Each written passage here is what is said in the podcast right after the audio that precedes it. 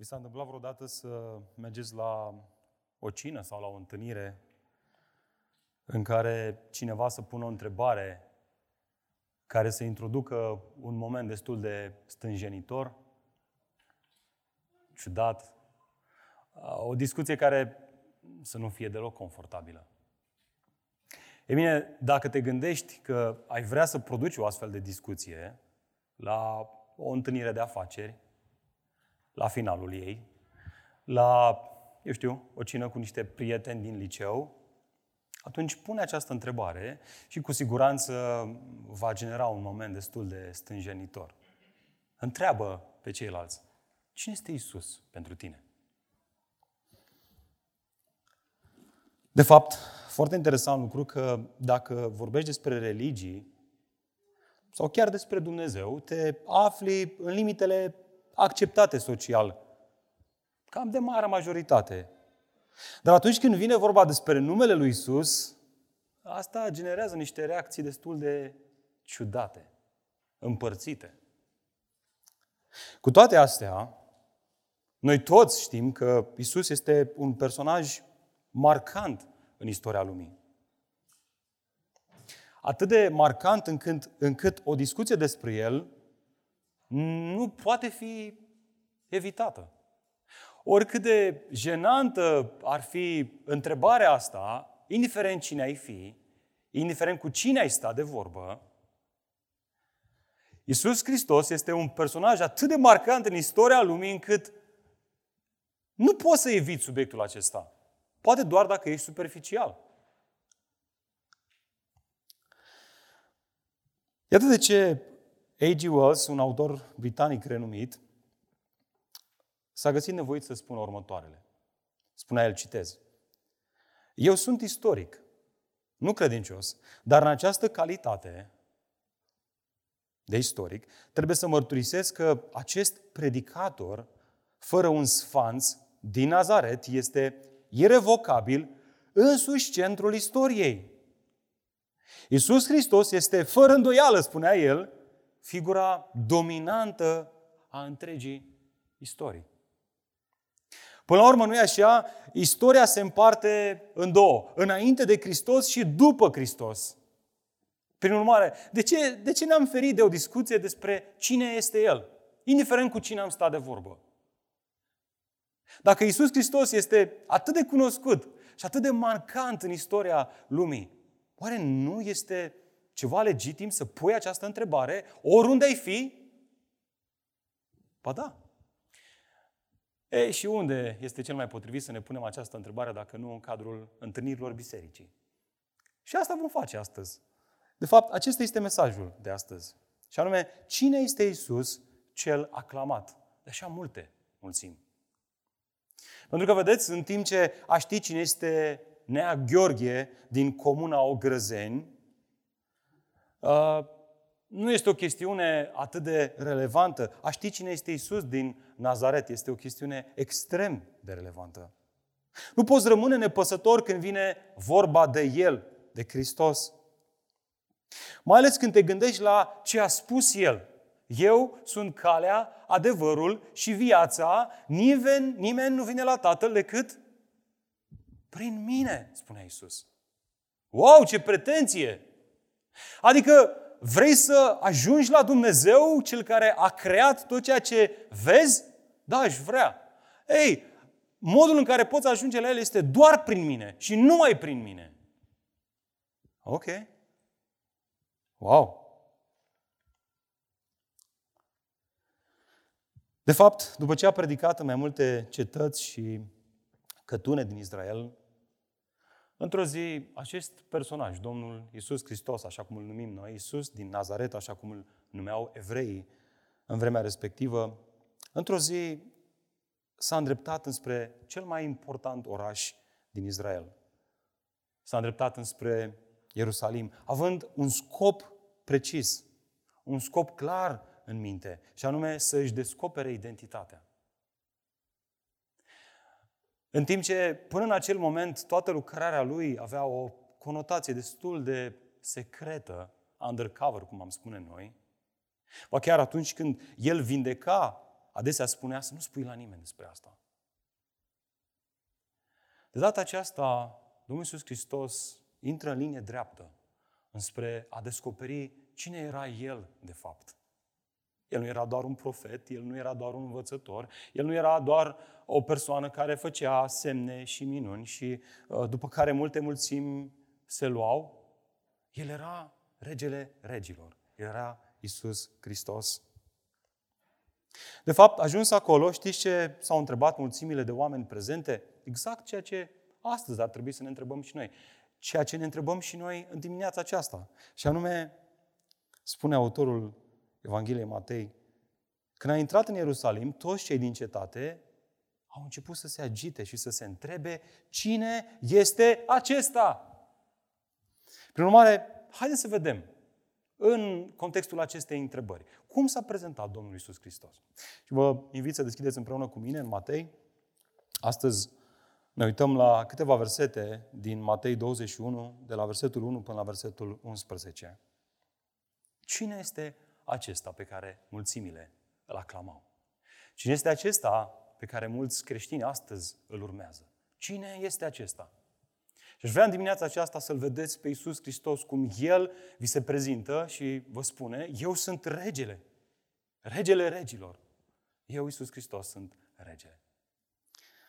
Ascultați ce spune autorul Evangheliei după Matei. El relatează următoarele. Când s-au apropiat de Ierusalim și au ajuns la Betfage, lângă muntele măslinilor, Iisus a trimis doi ucenici, spunându-le, Duceți-vă în satul dinaintea voastră și imediat ce intrați în el veți găsi o măgăriță legată și un măg- măgăruș împreună cu ea. Dezlegați și aduceți la mine. Dacă vă va zice cineva, cineva ceva, să-i spuneți că Domnul are nevoie de ei. Și imediat, imediat îi va trimite. Acest lucru s-a întâmplat ca să se împlinească ceea ce a fost spus prin profetul care spune Spuneți fiicei Sionului, iată că împăratul tău vine la tine, smerit și călare pe un măgar, pe un măgăruș, pe mânzul unei măgăr- măgărițe. Ucenicii s-au dus și au făcut așa cum le poruncise Iisus. Au adus măgărița și măgărușul și au pus hainele peste ei, iar Iisus a așezat deasupra lor. O mare mulțime de oameni își așternau hainele pe drum, iar alții tăiau ramuri din copaci și le presărau pe drum. Mulțimile care mergeau înaintea lui Isus și cele care îl urmau strigau, Osana, fiul lui David, binecuvântat este cel ce vine în numele Domnului. Osana în locurile prea înalte. Când a intrat în Ierusalim, toți cei din cetate au început să se agite și să se întrebe, cine este acesta? Mulțimile răspundeau, acesta este profetul Isus din Nazaretul Galilei. Până aici, dimineața aceasta. Haideți să ne plecăm din nou capetele înaintea Domnului să ne rugăm. Tată, îți mulțumesc așa de mult că avem ocazia dimineața aceasta să ne uităm la un pasaj pe care l-am citit de atâtea ori. Mai ales cei dintre noi care am crescut în contextul bisericii locale, evanghelice, în perioada Paștelui, l-am, l-am citit de multe ori. Dar poate că am ratat semnificația lui. Poate că l-am văzut pe Isus doar ca fiind un personaj istoric marcant, drăguț, care călărește un măgăruș. Am vrea dimineața aceasta, prin Duhul Tău, să ne descoperi inimilor noastre cine este acesta. Cine este cel care călărește pe un măgăruș și ce însemnifică asta? Doamne, te rog să ne arăți asta. În numele Domnului Iisus Hristos ne-a rugat. Amin. Dragilor, în această Evanghelie Iisus este prezentat ca vorbind foarte des despre împărăția cerurilor. Acest concept de împărăția cerurilor este tema preferată a lui Matei. De foarte multe ori, el folosește expresia asta, împărăția cerurilor și îl prezintă pe Hristos ca vorbind despre o, acea, o astfel de împărăție, o împărăție care vine din ceruri. Prin urmare, cititorul care citește această Evanghelie din capitolul 1 până în capitolul 20, și aude despre predicarea lui Isus despre această împărăție, nu poate să nu se întrebe următoarele. Bun, orice împărăție are un... Ce are? Un împărat, are un rege. Prin urmare, spune-ne Matei, cine este regele acestei împărății? E bine, în capitolul 21, Matei vrea să ne-l prezinte pe Isus și în coronarea lui ca rege. Despre asta este vorba în intrarea Domnului Isus Hristos în Ierusalim. De fapt, în acest pasaj, în centrul atenției nu sunt ramurile de finic, nici măcar măgărușul sau hainele care au fost așternute în fața Domnului Isus Hristos, ci tocmai acest lucru, în coronarea lui Hristos, ca rege smerit. Stai un pic, dar de ce smerit? Pentru că natura domniei pe care Hristos a instaurat-o odată cu prima sa venire în lume, are o natură smerită, asta prin contrast cu natura domniei pe care Hristos o va instaura atunci când va veni a doua oară. Dragul meu, nu rata să vezi asta. Textul acesta îl prezintă pe Iisus Hristos ca venind ca rege smerit.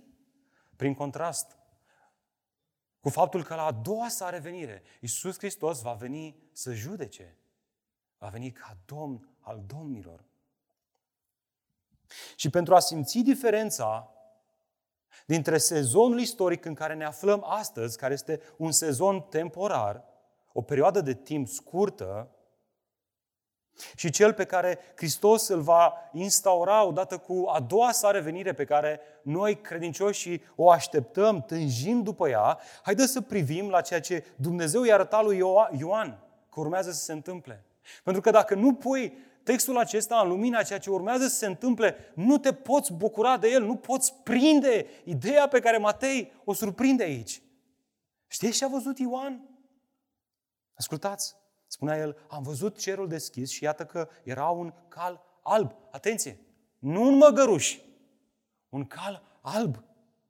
Cel ce îl călărea era numit cel credincios și adevărat.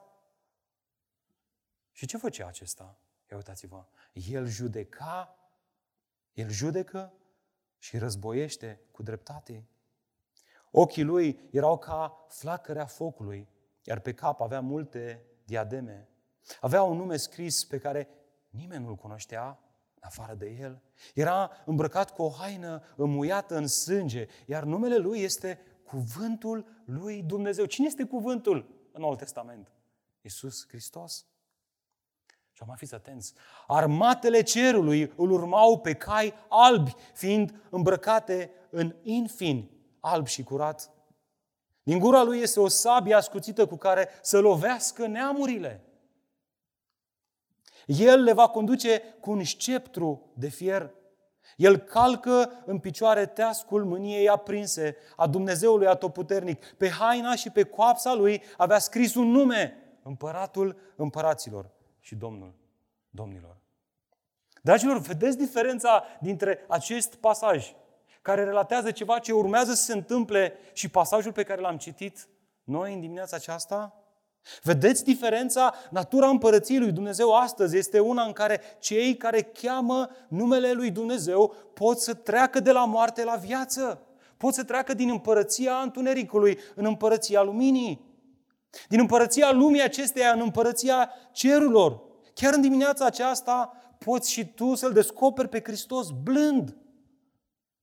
Nu care vine să judece, blând și smerit, care vine să-ți ia poverile. Dar asta este doar o perioadă scurtă de timp. Te implor să vezi asta. Nu este ceva ce putem să controlăm noi cât o să țină perioada asta de timp. S-ar putea să fie astăzi, momentul în care Hristos va veni pe un cal alb să judece. Sau poate peste 100 de ani, nu știm. Dar știm că este un sezon de timp și știm că atunci când Hristos va veni călare pe un cal alb să judece, va veni ca un hoț. Nimeni nu va ști asta. Dragilor, trăim o perioadă scurtă de timp în care Hristos este încă pe acest măgăruș.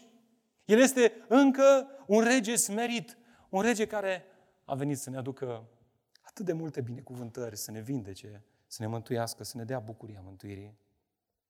Prin urmare, iată ideea centrală a acestui mesaj. Dragilor, trăim astăzi o perioadă limitată de timp în care oricine mărturisește cu toată inima despre Isus, El este regele meu și trăiește această afirmație, are parte de o bucurie și o mântuire veșnică. Vedeți, o discuție despre cine este Isus este crucială pentru orice suflet pământean. Nu este loc de stânjenire în discuții despre Isus, dragilor. Nu este un alt subiect mai urgent în lumea asta. Pentru că trăim o perioadă limitată de timp. Este ca atunci când găsești un magazin cu chestii ieftine și știi că alea se vor termina. Ce faci? Băi, du-te mă astăzi, nu mâine, că pierzi ocazia. Vanși la 30 de lei. Mamă, și te duci repede. Exact ceva de genul acesta este când vine vorba de împărăția lui Dumnezeu. Trăim o perioadă limitată de timp în care noi, credincioșii, l-am descoperit pe Iisus Hristos, care e smerit, care dă o bucurie veșnică. Asta ar trebui să ne entuziasmeze. Asta ar trebui să ne facă să cântăm Osana fiul lui David. Prin urmare, aș vrea să te întreb, dragul meu, cine este Iisus cel aclamat de mulțimi?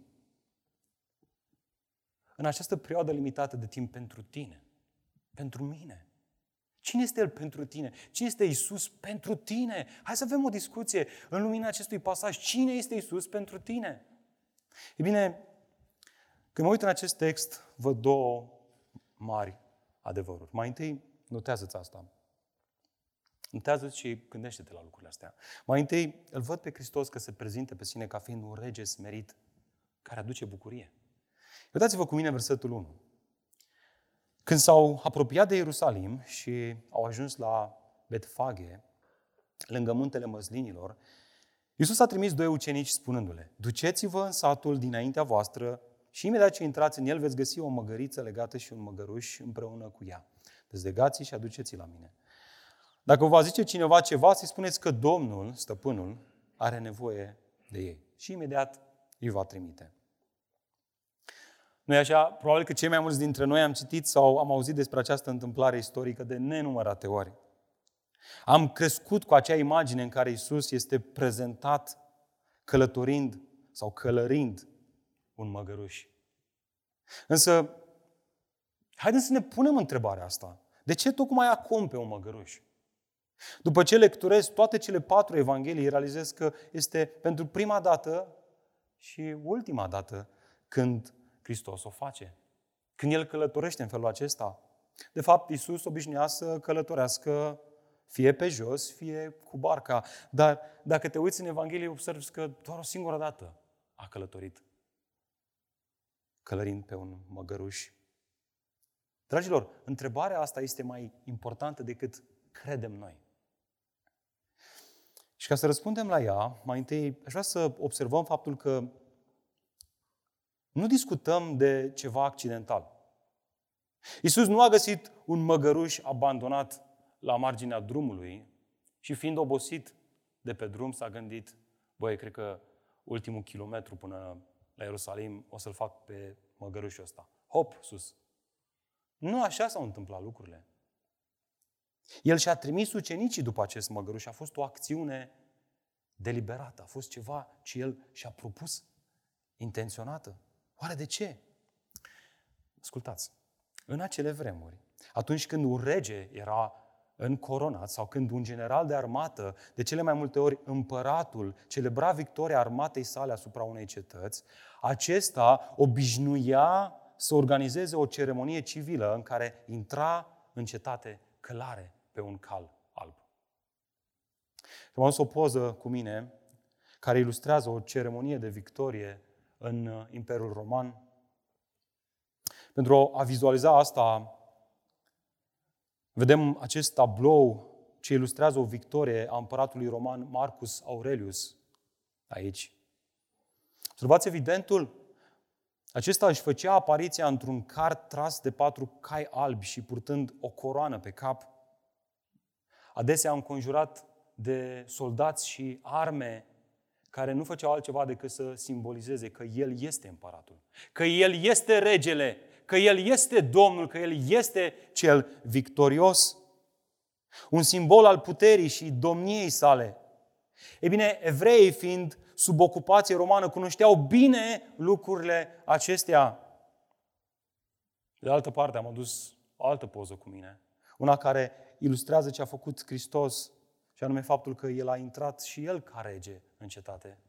Dar nu pe un cal, cal alb, ci pe un măgăruș în smerenie și nu înconjurat de soldați și de ucenici. Și dar apare din nou întrebarea, oare ce semnifică această intrare călare pe un măgăruș în Ierusalim, pe care în mod evident Hristos a intenționat-o aici? Evanghelistul Matei ne răspunde la această întrebare în următoarele două versete. Vă rog să vă uitați împreună cu mine în versetul 4 și 5. Acest lucru, ne spune Matei aici, s-a întâmplat. El ne dă motivul. De ce? De ce a făcut asta? S-a întâmplat ca să se împlinească ce a fost spus prin profetul care spune. Și da, este o împlinire a unei profeții, dar o profeție care semnifică ceva. Ce? Spuneți fiicei Sionului, iată că, ce scrie acolo? Împăratul tău vine la tine, smerit și călare pe un măgar, pe un măgăruș, pe mânzul unei măgărițe. Evident, discutăm aici despre împlinirea unei profeții care poartă cu sine o, se, o semnificație uriașă, și anume că Isus este încoronat ca și Domn, ca și Rege, pentru o perioadă de timp limitată, dar ca și Rege, smerit. Observați, împăratul tău vine la tine smerit, smerit și călare pe un măgar. În timp ce împărații lumii intrau în cetate cu mândrie și călare pe un cal de luptă, prin contrast, Iisus a intrat în cetate în smerenie și călare pe un animal de povară. Asta cu toate că ideea de un rege călare pe un măgăruș era o anomalie, era o contradicție în sine. Este ca și cum ai încerca astăzi să te impui la un festival de bere cu un Logan, cu motor de 900 cm cub, că am auzit că au început să fabrice. Poți să te impui? Nici nu, nici nu se aude, a? când e mai mult... Nu se aude. Nu te poți impune. Ai zice, bă, ești... starea ta e cam smerită așa, n-ai venit și tu cu un Mustang, ceva, un... De la 6.000 în sus discutăm să te impui. Și cu toate astea, ceva de genul acesta face Domnul Iisus Hristos. El s-a impus ca rege în starea lui smerită. Asta l-a determinat pe marele luptător Napoleon să afirme după înfrângerea de la Waterloo. El a fost auzit spunând următoarele, citez, Fiți atenți ce spunea omul acesta. Eu știu cum sunt oamenii și vă spun că Isus N-a fost un simplu om. Și acum fiți atenți argumentului. Alexandru cel Mare, Cezar, Carol cel Mare și eu însumi am întemeiat imperii. Dar pe ce, pe ce se bazează creațiile genului nostru? Se întreabă el. Pe putere. Numai Isus și-a întemeiat împărăția pe iubire. Și în momentul acesta, milioane de oameni și-ar da viața pentru el. Napoleon și-a dat seama. E bine, dragilor, intrarea lui Hristos în Ierusalim răsturna valorile lumii acesteia. De fapt, termenul grecesc pentru smerit folosit aici mai poate fi tradus și cu blând, bun sau chiar modest. Discutăm de un duh de blândețe, ceva ce fusese anunțat prin profeți că avea să vină cu mult timp în urmă. Este exact ce Zaharia spunea cu foarte mult timp în urmă Iată ce spunea el, saltă de veselie, fică a Sionului, strigă de bucurie, fică a Ierusalimului. Iată că împăratul tău vine la tine, drept și biruitor, da? Dar iată atitudinea, smerit și călare pe un măgar, pe un măgăruș, pe mânzul unei măgărițe voi distruge carele din Efraim și caii din Ierusalim, iar arcurile de luptă vor fi distruse. El va vesti neamurilor pacea, iar stăpânirea lui se va întinde de la o mare la cealaltă și de la râu până la marginile pământului. Poate că asculți toate astea și spui tu, dar ce legătură are cu mine? Aici profetul evreu vorbește unei națiuni de oameni evrei. Ce legătură are cu mine? Eu sunt dintre neamuri. Dragul meu, nu rata afirmația asta. El va vesti neamurilor pacea. Iar stăpânirea lui nu se va, întinde, se va întinde de la o mare la cealaltă. Adică pe toată fața pământului. Orice neam va auzi vestea bună că în Hristos există pace. Pace cu cine? În primul rând, pace cu Dumnezeu. Mai mult, nu ratați verbele saltă de veselie și strigă de bucurie. De ce? Deoarece pentru prima dată pe scena lumii se ridică un rege cu adevărat smerit, cu adevărat blând, cu adevărat bun, cu, bun, cu adevărat milos, unul care nu vine să împovereze, ci să ridice poverile.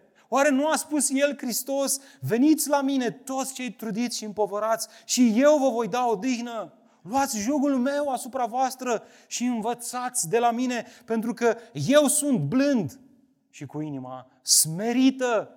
Și astfel veți găsi o dignă pentru sufletele voastre. Veți găsi pace pentru sufletele voastre, veți găsi bucurie pentru sufletele voastre în această lume lipsită de pace, lipsită de o bucurie reală, spirituală. Și, dragilor, vreau să vedeți unde se localizează această odihnă, această pace, această bucurie. Unde? În suflet, în inim, în centrul ființei umane, o pace și o bucurie interioară. Iată lecția pentru noi. Supunerea față de domnia smerită a lui Hristos nu oferă pace și bucurie prin schimbarea lumii, ci prin schimbarea sufletelor celor care trăiesc în ea. Hristos n-a venit să transforme creația veche, ci l-a venit cu creație nouă în creația veche. A venit cu o împărăție a cerurilor a lui Dumnezeu în împărăția lumii. O împărăție care crește. Iar cei care, care, care ajung în această împărăție, prin faptul că îl recunosc, îl declară și îl urmează în mod total pe acest rege, au parte de toate lucrurile acestea. Tot gândit cum să ilustrez ceea ce ne spune aici autorul da? și m-am gândit la ceva ce noi toți experimentăm în viața de zi cu zi. Fiecare dintre noi, mai devreme sau mai târziu, am fost serviți cu o băutură caldă, amară. Fie un ceai, fie o cafea. Una despre care am spus, băi nene, e atât de amară că nu pot bea. Ce faci când băutura caldă pe care o ai înaintea ta este amară? Ce faci? O îndulcești, nu? Pui zahăr atât de mult încât să facă acea băutură băubilă, să o poți consuma, să o poți avea. Vă întreb, zahărul respectiv schimbă realmente componența cafelei? Ea rămâne tot amară, doar că prin faptul că ai adăugat ceva dulce, dulcele a fost mai, mai prezent, mai puternic, încât a inhibat, a făcut să dispară gustul acela de amar. E bine, ceva de genul acesta se întâmplă și în lumea aceasta. Cu cât te uiți mai mult la ea și o studiezi mai mult, cu atât îți dai seama cât de amară e. E bine, oamenii se leagă de tot, felul, lucruri, de tot felul de lucruri, tot din lumea aceasta, încercând să o îndulcească. Doar că experiența lor este că, la finalul zilei, este tot amară. Este exact ceea ce spune regele Eclesiastului.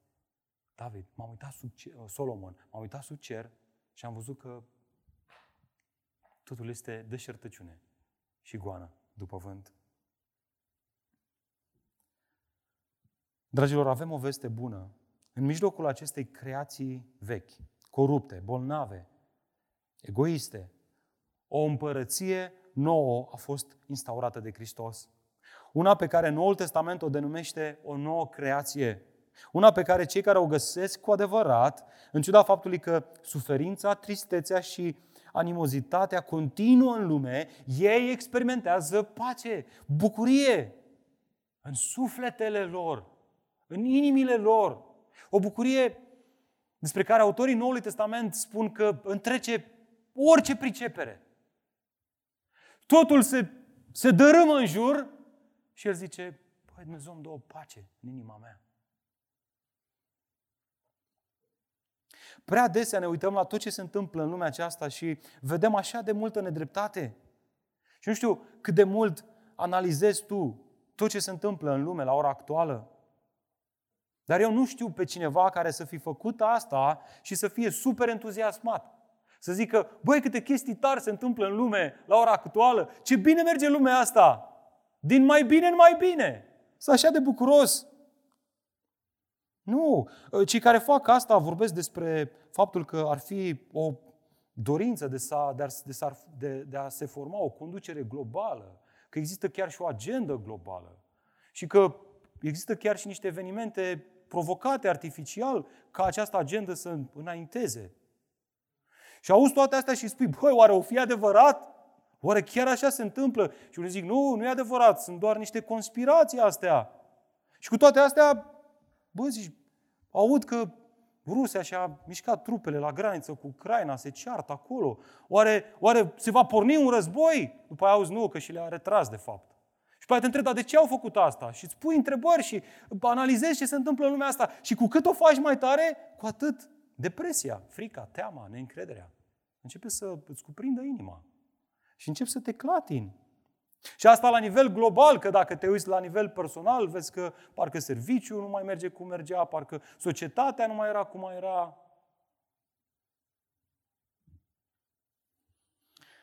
Prin urmare, noi creștini, cum ar trebui să răspundem la toate acestea? Oare ar trebui să ridicăm sabia și să luptăm pentru drepturile noastre? Aș argumenta că nu este nimic în neregulă să-ți invoci drepturile tale. Pavel a făcut-o. El și-a invocat drepturile de cetățean roman atunci când asta îi aducea un beneficiu. Însă, atunci când te uiți la ceea ce spune Domnul Iisus Hristos, El zice, cine ridică sabia,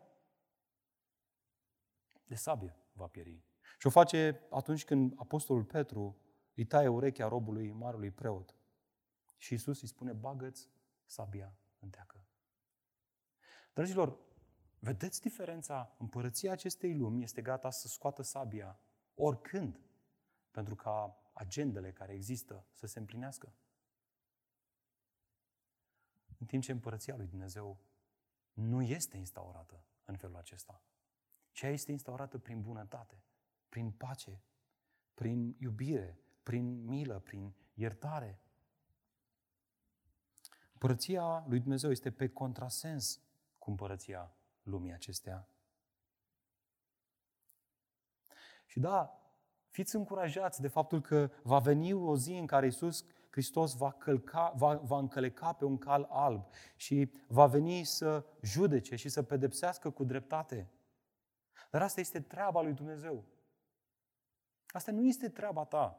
Când vezi că oamenii din jurul tău se poartă într-un mod nedrept, nu scoate sabia. Și poate că sabia, în cazul tău, înseamnă atitudinea ta ofensivă, agresivă. Mai deschizi geamul, mai, mai, mai zici vreo două. Nu? Există tendința asta în noi de a ne face dreptate. Ei bine, Hristos promite că El va face dreptate. Dar până atunci, El are o domnie smerită. Iar cei care îl urmează fac parte dintr-o împărăție care s-a instaurat prin bunătate și care continuă prin bunătate până la a doua sa revenire. Noi suntem această împărăție. Noi, Biserica lui Hristos, facem parte din această împărăție. Noi ar trebui să ne amintim că ceea ce ne dă bucurie în lumea aceasta nu este schimbarea lumii. Pentru că există această concepție falsă pe care adesea o simțim în inimile noastre, dacă se va face dreptate, atunci voi fi bucuros. Și dreptatea adică ceea ce vreau eu să se întâmple.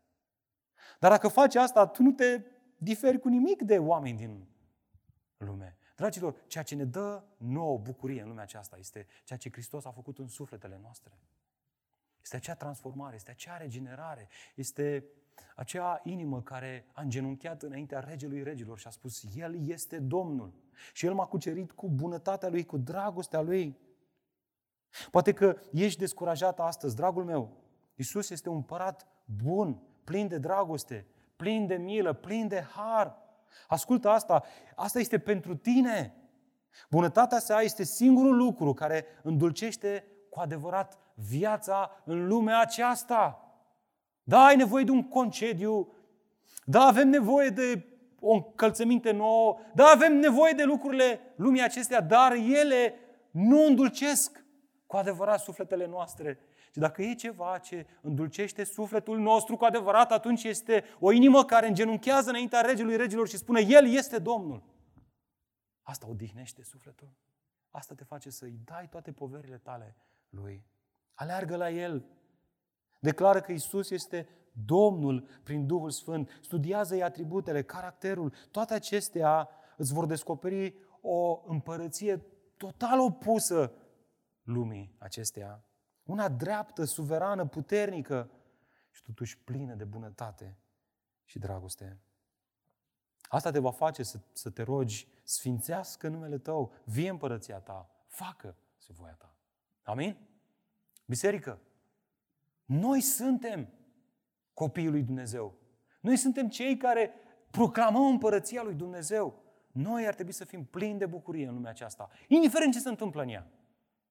Indiferent că drepturile noastre sunt călcate în picioare sau nu, noi trebuie să fim bucuroși pentru că bucuria noastră vine din sufletele noastre. Prin urmare, aș vrea să te întreb din nou, cine este Isus cel aclamat de așa multe mulțimi în această perioadă limitată de timp? Pentru tine. E bine, când mă uit în acest text, mai văd încă un lucru, și anume, văd că Isus este un rege promis care aduce mântuire. Dați-vă cu mine în versetul 6. Ucenicii s-au dus și au făcut așa cum le poruncise Isus. Au dus măgărița și măgărușul și au pus hainele peste ei, iar Isus s-a așezat deasupra lor. O mare mulțime de oameni își așternau hainele pe drum, iar alții tăiau ramuri de, din copaci și le presărau pe drum. Dragilor, Matei ne descrie aici o scenă în care mulțimile se aflau într-un soi de extaz. O stare excesivă de admirație, adorație și venerație la adresa lui Hristos. De unde știm asta? Din ceea ce făceau ei. Observați, oamenii și așternau hainele pe drum, iar alții tăiau ramuri din copaci și le aruncau pe drum, le așezau, le preserau pe drum înaintea lui Hristos. E bine, gesturile acestea reprezentau un act străvechi din cadrul poporului evreu Israel, um, un act de omagiu care era de obicei adus regilor. Spre exemplu, atunci când Iehu a fost uns ca rege, cei prezenți acolo, știți ce au făcut? S-au grăbit să-și ia mantile, adică hainele, și să le pună sub el pe treptele goale pe care el urma să treacă. Apoi au sunat din trâmbițe și au spus, Iehu este rege. Observați, exact același lucru fac și mulțimile prezente la intrarea lui Hristos în Ierusalim. Hainele întinse pe drum și ramurile din copaci pe care le presărau pe drum îl onorau pe Isus și îi spuneau că este binevenit acolo. Și nu oricum, ci că este binevenit acolo ca și rege. Nu la întâmplare asta îi determinat să strige, uitați-vă cu mine în versetul 9, Iată ce strigau ei. Mulțimile care mergeau înaintea lui Isus și cele care îl urmau strigau, Osana fiului David, binecuvântat este cel ce vine în numele Domnului. Osana în locurile prea înalte. Dragilor, observați vă rog, nu orice trimis, ci cel supranumit fiul lui David. Asta era o pretenție mesianică clară. Evreii știau că Mesia va veni pe genealogia lui David. Ba mai mult, acest osana se traduce cu Doamne, te rugăm, salvează-ne! Eliberează-ne! Și nu, și nu discutăm aici de orice salvare, ci una care vine din locurile prea înalte, care vine de la Iahve, care vine de la Dumnezeu. Prin urmare, discutăm despre aclamarea lui Hristos ca și rege promis de Dumnezeu să aducă mântuire, să aducă salvare. Cel promis încă din Geneza, sămânța care avea să vină, Hristos, care avea să aducă mântuire. El este sămânța promisă lui Avram care avea să vină și să aducă mântuire în vremurile din urmă. Și aș vrea să observați ceva în textul acesta. Domnul Iisus Hristos nu se dă jos de pe măgăruș și spune, hei, hei, băiți, băiți, băi, băi, calmați-vă, mă. Păi ce aveți, mă? Ce v-ați ambalat așa, ambalat așa? Nu, mă, nu sunt eu acea persoană.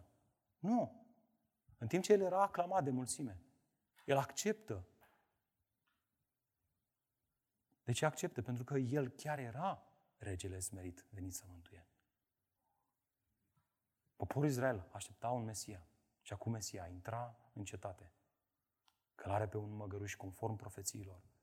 Ilustrând prin asta, prin asta că el instaurează nu o domnie care avea să conducă prin forță armată sau politică, ci avea să conducă prin smerenie, prin dragoste, prin iubire. Rămânea o singură întrebare. Oare ce vor spune despre Isus cei din Ierusalim? Pentru că, vedeți, mulțimile care îl înconjurau, cei din fața lui și cei din spatele lui, erau pelerini. Era o caravană formată de-a lungul timpului și slujirii lui Hristos. De fapt, în felul acesta se încheie capitolul 20, uitați-vă cu mine, versetul 34. Lui Isus i s-a făcut milă de ei și le-a atins ochii. Imediat ei și-au recăpătat vederea și l-au urmat. Ei care ascultau învățătura lui Hristos și care erau vindecați de Hristos, îl urmau pe Hristos. Aceștia au format o, o caravană, una care aveau să vină în cetate, în Ierusalim, ca să sărbătorească masa pascală și uh, Paștele, care urma să se întâmple în șase zile de aici înainte. Oare cum vor răspunde cei din Ierusalim, din orașul cel mare? Oare cei de acolo vor spune același lucru? Uitați-vă cu mine în versetul 10. Matei ne răspunde la această întrebare. Când a intrat în Ierusalim, toți cei din cetate au început să se, ce scrie acolo? Agite și să se întrebe, cine este acesta? Observați vestea că Isus a intrat în cetate ca rege, s-a răspândit foarte repede în oraș. Fi pus cineva un story. Și au văzut ăștia și s-au dus repede să vadă și ei despre ce e vorba. Reacția celor din oraș au început să se agite și să se întrebe cine este acesta. Dacă mulțimile care îl însoțeau din zonele rurale s-au grăbit să-l aclame ca rege, cei din oraș E bine, cei din oraș erau ceva mai sceptici. De fapt, de la acest verb grecesc folosit aici, a se agita, avem și noi astăzi termenul seism. Pentru că asta s-a întâmplat în Ierusalim. Intrarea lui Hristos a produs un cutremur, a scuturat orașul, l-a agitat. Așadar apare din nou întrebarea, oare cine credeau ei, cei din Ierusalim, că este Isus? Versetul 11. Iată. Mulțimile răspundeau, acesta este profetul Isus din Nazaretul Galilei. Dragilor, aș vrea să vedeți asta în text. Exegeții numesc această afirmație, acest răspuns, un anticlimax, un anti-apogeu. Ai o relatare în care Isus Hristos se proclamă ca sine rege, mulțimile îl aclamă ca și rege, ca fiind fiul lui David, intră în Ierusalim, în centrul țării și apare întrebarea, cine este acesta? Iar aceștia nu pot să răspundă decât cu asta. Un profet din Nazaret. Te-ai fi așteptat să spună și ei, El este Mesia! Dar nu. Ei îl resping pe Iisus ca și rege. În timp ce aceștia strigau, cei din Ierusalim nici măcar nu strigau. Ei erau sceptici. Ei se întrebau, dar până la urmă, cine este acesta? Și tot ceea ce au putut ei să spună este asta. Un profet dintr-o cetate din Nazaret. Cine mai este și acesta? Maxim un profet. Cine învață pe noi toate acestea, iată, ultima lecție. Dragilor, mesajul împărăției lui Hristos că nu există mântuire fără supunere totală față de domnia sa este adevărul care clatină lumea în care noi trăim clatine din temelii. Da, Hristos era cu adevărat un profet, dar nu era orice profet, el este profetul despre care Moise spunea Domnul Dumnezeul vostru vă va ridica dintre frații voștri un profet cu P mare, asemenea mie. De el să ascultați. De ce asemenea mie? Pentru că așa cum Dumnezeu a dat legea mozaică prin Moise, în vremurile din urmă, Dumnezeu avea să dea noul legământ legea iubirii, legea dragostei, legea care avea să mântuiască prin Domnul Isus Hristos, cel mai mare profet. El era regele regilor. El era marele preot. El era templu. El era totul. În el se aflau mântuirea, viața și mișcarea. Acest adevăr clatină lumea aceasta. Oamenii nu se simt confortabil cu acest adevăr. Pentru că proclamarea de sine a lui Hristos ca și rege te face pe tine să răspunzi, te cheamă la o decizie.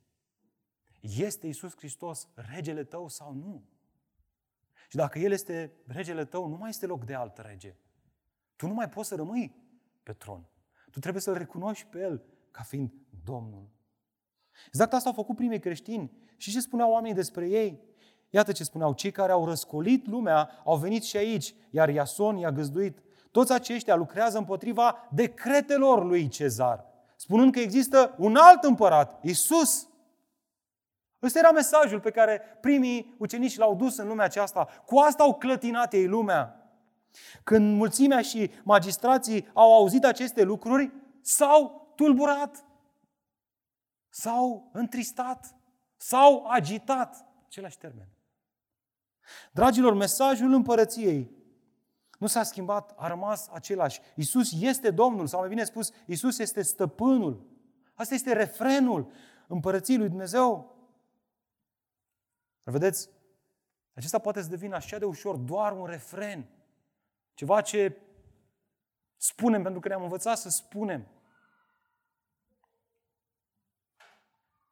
Nu la întâmplare Hristos a spus atât de clar, nu oricine îmi zice, Doamne, Doamne, va intra în împărăția cerurilor, ci doar acela care face. Ce face? Voia Tatălui meu, care este în ceruri. Nu poți să spui că faci parte din împărăția cerurilor, că l-ai recunoscut pe Iisus Hristos ca și Domn, dar tu te duci și faci ce vrei tu. Pe tine nu interesează niciun fel ce a spus Hristos, ce te-a învățat Hristos. Dragilor, cele două nu merg mână în mână. Al recunoaște pe Iisus ca Domn înseamnă să vrei să faci, să ai o inimă schimbată, un suflet schimbat, care își dorește să împlinească Tatăl, voia Tatălui din ceruri. Pa mai mult, spune aici Domnul Iisus Hristos că de cel ce îi va fi rușine de mine și de cuvintele mele, de acela îi va fi rușine și Fiului omului când va veni în slava sa a Tatălui și a Sfinților Îngeri. Cei care sunt cu adevărat copiii lui Dumnezeu nu se stânjenesc să discute despre Isus Hristos și identitatea Lui ca și Domn, ca și Rege, ca și Împărat. El are curajul la o discuție de afaceri să spună, auzi, Isus este Domnul afacerii mele, nu eu. Isus este Domnul familiei mele. El este stăpânul. Eu m-am așezat sub El, eu m-am smerit sub El, pentru că împărăția Lui este smerită, este diferită de lumea aceasta. Vrei să-ți spun despre ea? Sunt așa de încântat. Dragilor, venirea lui Hristos în lume deschide o etapă nouă în istoria omenirii, una care a fost denumită ca fiind vremurile din urmă. În această perioadă de timp trăim noi astăzi. Noi trăim în această perioadă de timp. Amin? Ar trebui să fim bucuroși. Oricât de mult se clatină în lumea aceasta, noi ar trebui să fim bucuroși în lumea aceasta. Pentru că noi facem parte din împărăția cerurilor, pentru că noi avem parte de mila și bunătatea lui Dumnezeu. Așa că dacă astăzi Dumnezeu îți vorbește, dacă Duhul lui Dumnezeu ți-a deschis ochii, să-L vezi și tu ca stăpân, ca rege al regilor, atunci supune toată viața Lui și vei experimenta cea mai mare minune. Să fii luat din lumea aceasta, să fii sfințit și apoi să fii așezat în lumea aceasta înapoi și păstrat sfânt. Asta spunea Leonard Ravenhill. Cea mai mare minune pe care o face Dumnezeu astăzi este să ia un om care este lipsit de sfințenie, dintr-o lume lipsită de sfințenie, să-l sfințească, iar apoi să-l așeze înapoi în lume, în timp ce îl păstrează sfânt. Tu ești acela. Eu sunt acela. Amin? Dacă ești deja mântuit, adu-ți aminte de asta, te rog. Tu ești cel pe care Dumnezeu te-a smuls din întuneric ca să trăiești în lumină. Și El promite să te păstreze în lumină. Declară-L din nou astăzi. Iisus este Domnul vieții mele. El este stăpânul smerit. El este Cel care mă iubește. Așa că aș vrea să te întreb din nou. Cine este Isus cel aclamat de mulțimi? Pentru tine. Dragul meu, înțelegi că discutăm de o perioadă limitată de timp? Oricât de descurajat ai fi, oricât de deprimat ai fi de tot ce se întâmplă în lumea aceasta, vreau să știi că da, într-adevăr, ai motive să fii deprimat. Ce se întâmplă în lume nu merge într-o direcție bună, va fi din ce în ce mai rău. Dar și ce îi descoperă Dumnezeul lui Ioan? Că tot studiem noi unui Ioan. Fiți atenți. Spunea el, în mâna dreaptă a celui ce ședea pe tron, am văzut un sul scris pe ambele părți și sigilat cu șapte sigilii. Apocalipsa 5 cu 1. Acest, acest sigiliu cu șapte peceți, peceți, știți ce însemna în vremea respectivă? Era un act de proprietate. Actele de proprietate erau sigilate cu șapte peceți. Iar cei cărora le scrie Ioan Apocalipsa, cei din Asia, mic, din Asia Mică, din Efes, ei știau foarte bine treaba asta. Prin urmare apare întrebarea, este un drept de proprietate la ce? Cei mai mulți comentatori biblici argumentează că este un drept de proprietate asupra pământului. Lumea aceasta are un stăpânitor. Și stăpânitorul acesta, în această eră de mijloc, este Hristos, dar încă nu în mod de plin. Este șarpele cel vechi care el încă mișcă. Este îl rău, cum spunem noi. Apoi Ioan spune, am văzut un înger puternic, proclamând cu glas tare, cine este vrednic să desfacă sulul și să-i rupă sigilile? Adică, cine este vrednic să-și asume dreptul de proprietate asupra pământului? Asupra acestei lumi, așa cum spune Ioan, care zace în cel rău, care este măcinată de cel rău, care mișcă stăpânitorii lumii acestea înspre ceva ce nu are de-a face cu gloria lui Dumnezeu. Și Ioan vede, dar nimeni în cer, nici pe pământ, nici sub pământ, n-a putut să desfacă sulul și să se uite în el. Ioan, care era la bătrânețe și care știa că lumea zace în cel rău. Știți cum a reacționat când a văzut asta? Știind ce este pe pământ? Știind răul din lume? Am plâns mult, spune Ioan. Am plâns mult. Pentru că nimeni n-a fost, n-a fost găsit vrednic să se desfacă, să desfacă sulul și să se uite în el. Și aici apare vestea bună, biserică. Dar unul dintre bătrâni mi-a zis, nu plânge, nu plânge Ioan, nu plânge Elena, nu plânge Eliza. Lucia, nu plânge. Nu plânge când te uiți în lumea aceasta și vezi că zace în cel rău, pentru că iată, leul din seminția lui Iuda, rădăcina lui David, a învins și este vrednic să desfacă sulul și cele șapte sigilii ale lumii. Hristos, cel pe care noi îl proclamăm, a biruit. El este victorios și El vine pe un cal alb să desfacă sigilile și să zică stăpânul, lumea cu tot ce este pe ea, este a mea. Așa că Dragilor, cel mai bun lucru pe care îl putem face în dimineața aceasta este să ne ridicăm în picioare. Și haideți să, haideți să îi cântăm lui Dumnezeu, să proclamăm că leul din Iuda stă pe tron și el